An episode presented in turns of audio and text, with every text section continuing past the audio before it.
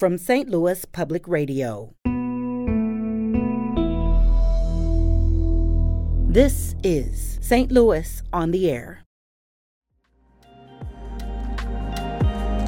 This this conversation comes up a lot. I don't think one has to be gay in order to direct or conduct an opera about an iconic gay civil rights activist. Mm-hmm. Um, and Stewart Wallace is straight, the composer um, you know, is it okay yeah, for is Stewart Wallace allowed to write this? is he show? allowed to do this, or you know, uh, was it okay for Sean Penn to do it? Of course it is.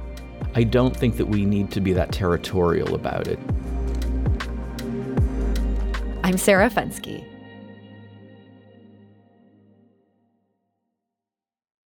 Opera Theater of St. Louis has a long history of world premieres, including in recent years Shalimar the Clown. That opera brought Salman Rushdie himself to Webster Groves. More recently, Fire Shut Up in My Bones went from its St. Louis premiere to the Metropolitan Opera in New York City, the first opera by a black composer ever to be performed by the Met. But this year is something brand new for the 46 year old institution. This year, Opera Theater of St. Louis will feature two world premieres. Opening June 11th is Harvey Milk. That, of course, is about the slain San Francisco politician. And just one week before, on June 4th, is the premiere of Awakenings. This is a show about a real life pandemic, one that features some gorgeous music. And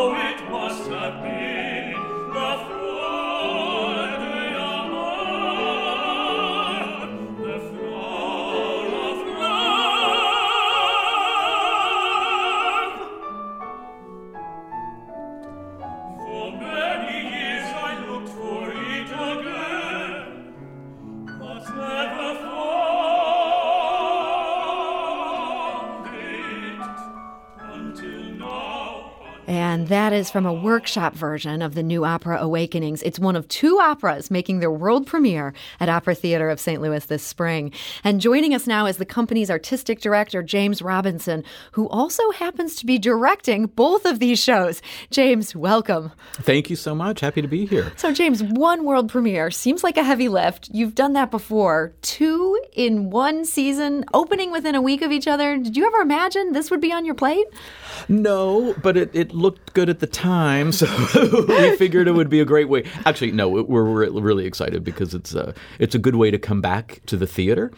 Um, after not being at our home in Webster Groves for two years, yeah. for two seasons. So this is great. I should also say I'm not taking on this Herculean feat by myself. I am directing um, the world premiere of Awakenings, but I'm co-directing Harvey Milk with the wonderful director and choreographer Sean Curran. Yeah, it still feels like a lot of work. It's a lot of work. I, I don't even understand how you're here right now. I mean, I, I asked you to come. I desperately wanted you to come, but I'm like, doesn't he have two different rehearsals to be at right now? or is it hard to sort of go back and forth between these two very different shows? Well, you know what's interesting? We had planned to do Awakenings, I think, in 2020, mm-hmm. and I had done a lot of prep work on it already. So it was already in my head, and we had worked out the designs, we'd worked out everything. And uh, having done all of that preliminary work a couple of years ago, um, you know, it was really good because now, you know, when I'm in rehearsals, it's like, oh yeah, I remember how we were going oh, to do okay, so you can so kind of step in. Absolutely, and it's it's much easier that way. Um, and then with Harvey Milk, um, we were going to do it last year, and then we kicked it into this season, and you know that's the one that I think is is maybe a little more of a challenge, just because it's it's a very big piece. Yeah. So tell us a bit about this opera. I understand it is a world premiere, but it is also based on something that premiered back in 1995 at, at the in Houston. Correct. It was uh, the world premiere of Harvey Milk was at uh, the Houston Grand Opera, and then it went on to the San Francisco Opera and the New York City Opera and it was a, a sprawling three-act version um, of, of Stewart Wallace and, and uh, Michael Korie's opera.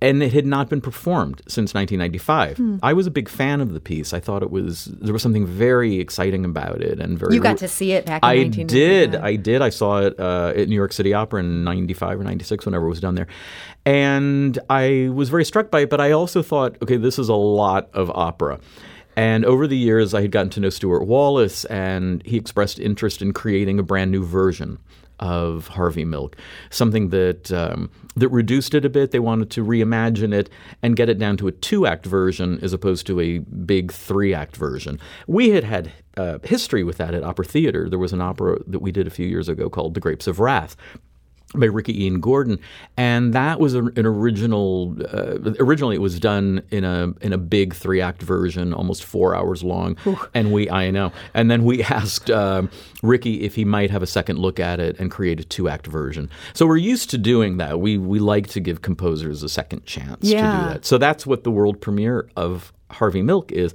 So it's the world premiere of a new version. So that is very exciting, and I feel like this story has only. Um, uh, people have talked so much about the Harvey Milk story in recent years. Mm-hmm. There's been, I think, a couple of films. Um, yeah. Do you feel like this adds uh, that maybe the opera can change a little bit because so many more people are so familiar with this source material? I think so. You know, the film that was done uh, by Gus Van Sant and had. Um, uh, Sean Penn in it was very, very famous and and widely seen. There are a couple of documentaries out there about Harvey Milk, and I think these days it's interesting watching a, a younger generation um, look at Harvey Milk and, and ask questions. Who is Harvey Milk? Why was he important? How what does it mean to us now? Mm-hmm. And I think that's why it's it's it's quite relevant. Yeah. You know. And I understand that both of you co-directors as well as the conductor, these are all members of the LGBTQ community. Correct. Was that important?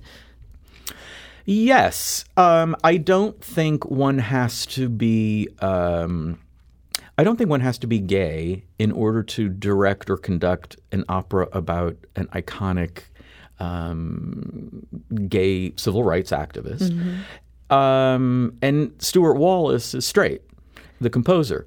Um, and you know, it's funny these days. People asking all these questions. Well, you know, is it okay? Yeah, for, is Stewart Wallace allowed to write? Is he show? allowed to do this? Or you know, uh, I, I, think you know, I even had a conversation a few weeks ago with somebody who said uh, who, was, who was talking about the film, and said, "Well, was it okay for Sean Penn to do it?" And I was like, "Of course it is." And of course it was. You know, if we didn't have Stewart Wallace creating an opera about Harvey Milk, well, who else would do it? You so don't have queasiness about that. I don't, and I I, I don't at all. And um, this this conversation comes up a lot, and I I don't think that we need to be that territorial about it. Particularly, you know, we're all really trying to understand each other, and I think we're stronger together as opposed to to kind of separating and and going into our own camps to you know like only doing the straight opera, only doing the gay opera, or whatever it is. Yeah, you know? this is an opera that would work for any opera fan. Absolutely, and and the thing about it is, you know, Harvey Milk had a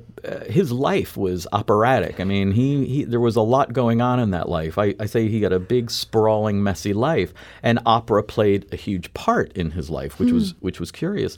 But I I look at Harvey Milk as more of a civil rights figure, and not just a gay rights figure. And I think that's why there's a universality to to telling his story. Yeah, well, this sounds so exciting. I feel like people listening, if they don't want to go out and see Harvey Milk after this, then they don't belong in your audience. There you go. yeah. But we welcome everybody, of, of course. course. Even, even, if they're not excited, they Absolutely. so this is one of the two world premieres happening. The other one is Awakenings. And, mm-hmm. and as you mentioned, um, this was sort of being planned for that 2020 season, the season that did not happen. Yes. Um, and we were lucky enough to get the composer and librettist on our show back when we thought this was going to happen. It was right before before the pandemic shut everything down, and they right. shared some work um, from this workshop. I want to play another song from this. We Please. unfortunately don't have any music from Harvey Milk to share today, but this is from Awakenings. This is called If Time Stood Still for Us.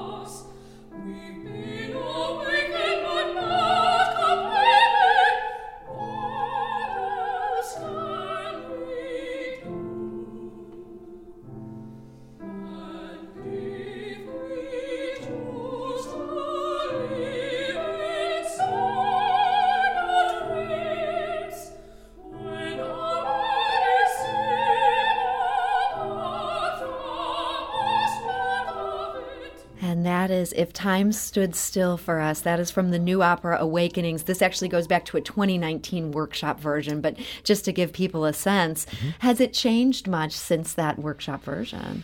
Well, I don't know whether it's changed much. Uh, you know, Tobias uh, created the score, and we were all very much looking forward to it. So we were all, you know, ready to go with it. I, I don't think the score has changed so much as we have all changed. Yes, and this is a very timely. It is a very show. timely, and we didn't plan it this way. Um, but uh, the the jumping off point for this story is that there was a pandemic um, about hundred years ago where people were afflicted with um, a disease that put them into a, uh, a state of sleeping. Um, and it was called uh, encephalitis lethargica. And about a million people worldwide were struck by this, mm-hmm. and they just fell asleep or became, uh, you know, like living statues, and they were sort of warehoused uh, in various parts of the world. In institutions. Institutions, and because nobody knew what to do with it. And then um, Dr. Oliver Sacks uh, in in the late '60s uh, decided to to try uh, a treatment for them.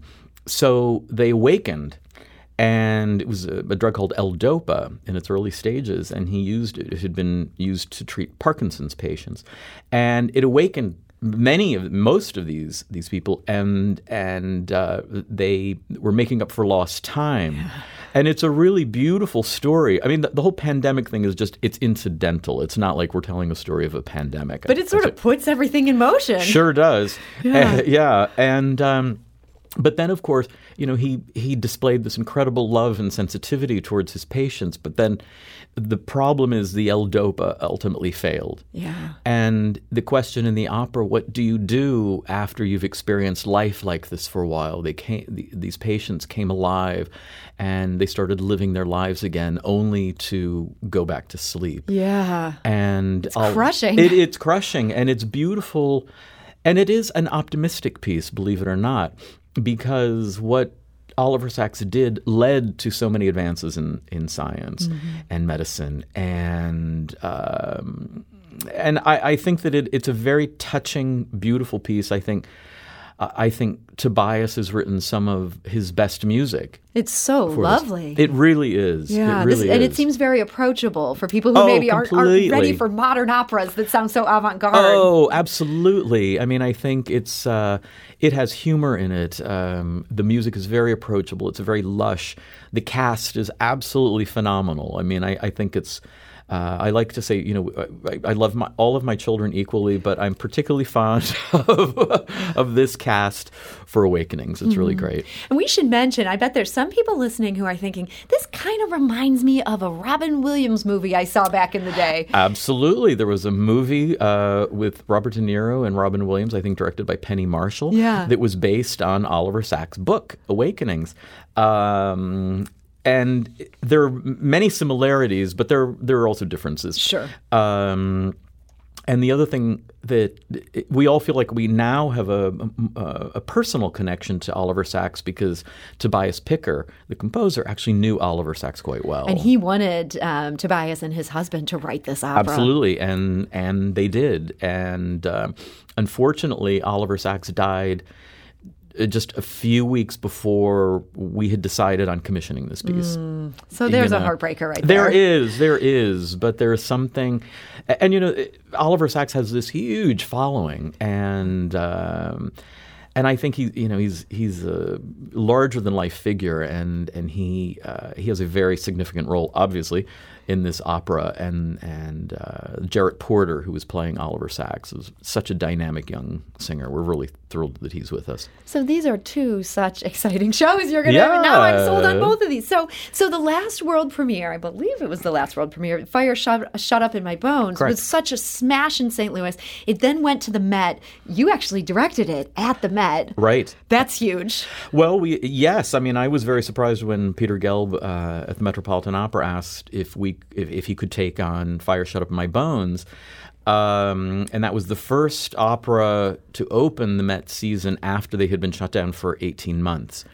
and uh, it was a, a, really big deal. Yeah. I, I love the fact that it was an opera that we commissioned and pre- presented here uh, at Opera Theater of St. Louis, Terence's second opera. And because of the success of that, the Met is now performing um, Champion, which was Terence's first opera. Which also debuted here. It did, and we did that in 2013 or 14. So I'll be uh, doing that uh, production at the Metropolitan Opera in April of 23. So, so, that's so exciting. People can see these shows in St. Louis, and then everybody else has to clamor absolutely. to see them in New York. We're we're the trailblazers here. So, yeah. So do you think for either of these two shows that you're debuting this year, do you see either Awakenings or, or Harvey Milk maybe has that kind of trajectory in its future? It could end up in New York. Absolutely. Um, you know, I, I think that we we have such a strong reputation for creating works that go on to many other theaters. So even if you know uh, Awakenings or uh, um, Harvey Milk doesn't necessarily go on to the Met. Um, there are other theaters out there that it will that, play again. It will play again. It will play again, and we're we're always so thrilled that we're able to um, to give birth to these yeah. these pieces, and and and also that we give opportunities to comp- to composers like Stewart Wallace, give him a second chance to have you know, look at Harvey Milk, reimagine it, and then we will perform it, and um, and that's very exciting for us. And so, for all of us who are big fans of Opera Theater of St. Louis, it's so exciting that you guys are back in the Loretto Hilton Center this year. It has been a long time. Last year's season, um, it was so great that opera went on, even with these sort of scary conditions. You guys had to do it outside, and boy, did that add some complications. Yes. I was we, there on a night that was too hot. I was there on a night that was too cold. I know. Those yeah. are things that we don't normally uh, contend with. Um, you know, usually we get tornado warnings, but we all stay in the theater yeah. uh, and everything's fine. But yeah, there were evenings when it was just because we are performing out in the parking lot. Yeah. And we had constructed a theater and, and all of that. But I, I remember the, the real shocker was when it was too cold for the orchestra to perform. Yes, I was there that night and ah. a, a pianist went on and it was, you know, tears in my eyes. This young man rose to the occasion. Yeah. But maybe not ideal settings for not opera. I- not ideal, but you know, we pulled it off, and I was very proud of of what the entire company uh, managed to to do last season. Um, and even last season, you know, we did three world premieres, yeah. and um, you know, a very, very rarely performed opera by um, William Grant Still, who is you know one of the great African American composers. So we, uh, you know, I think that was a very Opera Theater of St. Louis season last year, and this is a very Opera Theater of St. Louis season this year. And do you feel like after what you went through last year, mounting operas in a parking lot, that in some ways this year, even with these two major world premieres, this year is kind of a piece of cake? I wouldn't say piece of cake, just because we're also presenting Carmen and the Magic Flute. So Carmen is a you know wonderful piece, obviously, but it's a big piece. Yeah. So this is this is quite an ambitious season. We're so thrilled to be working with our partners, uh, the St. Louis Symphony. Um, you know, they're the most extraordinary um, collaborators, and we're very lucky to have them. Um, and we're all just, you know, very excited to be back in the theater, have a roof over our heads. Yes. Um, and uh, I, yeah, I'm I'm really thrilled at what at what we're taking on. It's so exciting, and it all starts so soon. That season kicks off not this weekend, next weekend. You guys ready? We are ready. We're going to open with Carmen, and then follow it up with Magic Flute, and then two world premieres. Well, so there is information on how to get tickets, get in on these shows, see them before you'd have to travel to New York to see them or other opera companies around the world. Uh, we have details at stlonair.show or you can go to opera-stl.org. And again, that season kicks off on May 21st. James Robinson, thank you so much for joining My us. My great pleasure. Thank you.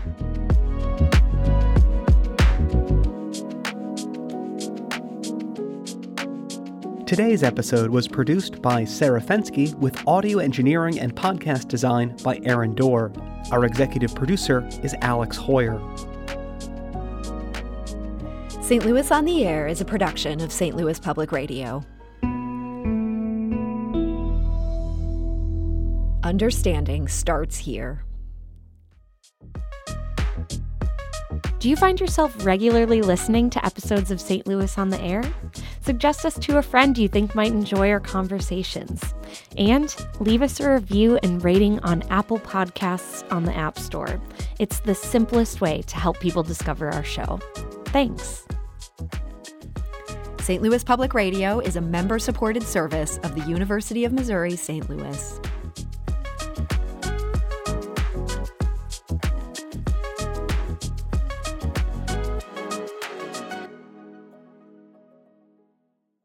Support comes from Missouri Forest Products Association, committed to sustainable and sound conservation of the state's forests, which support more than 41,000 Missouri jobs, resulting in a $10 billion industry.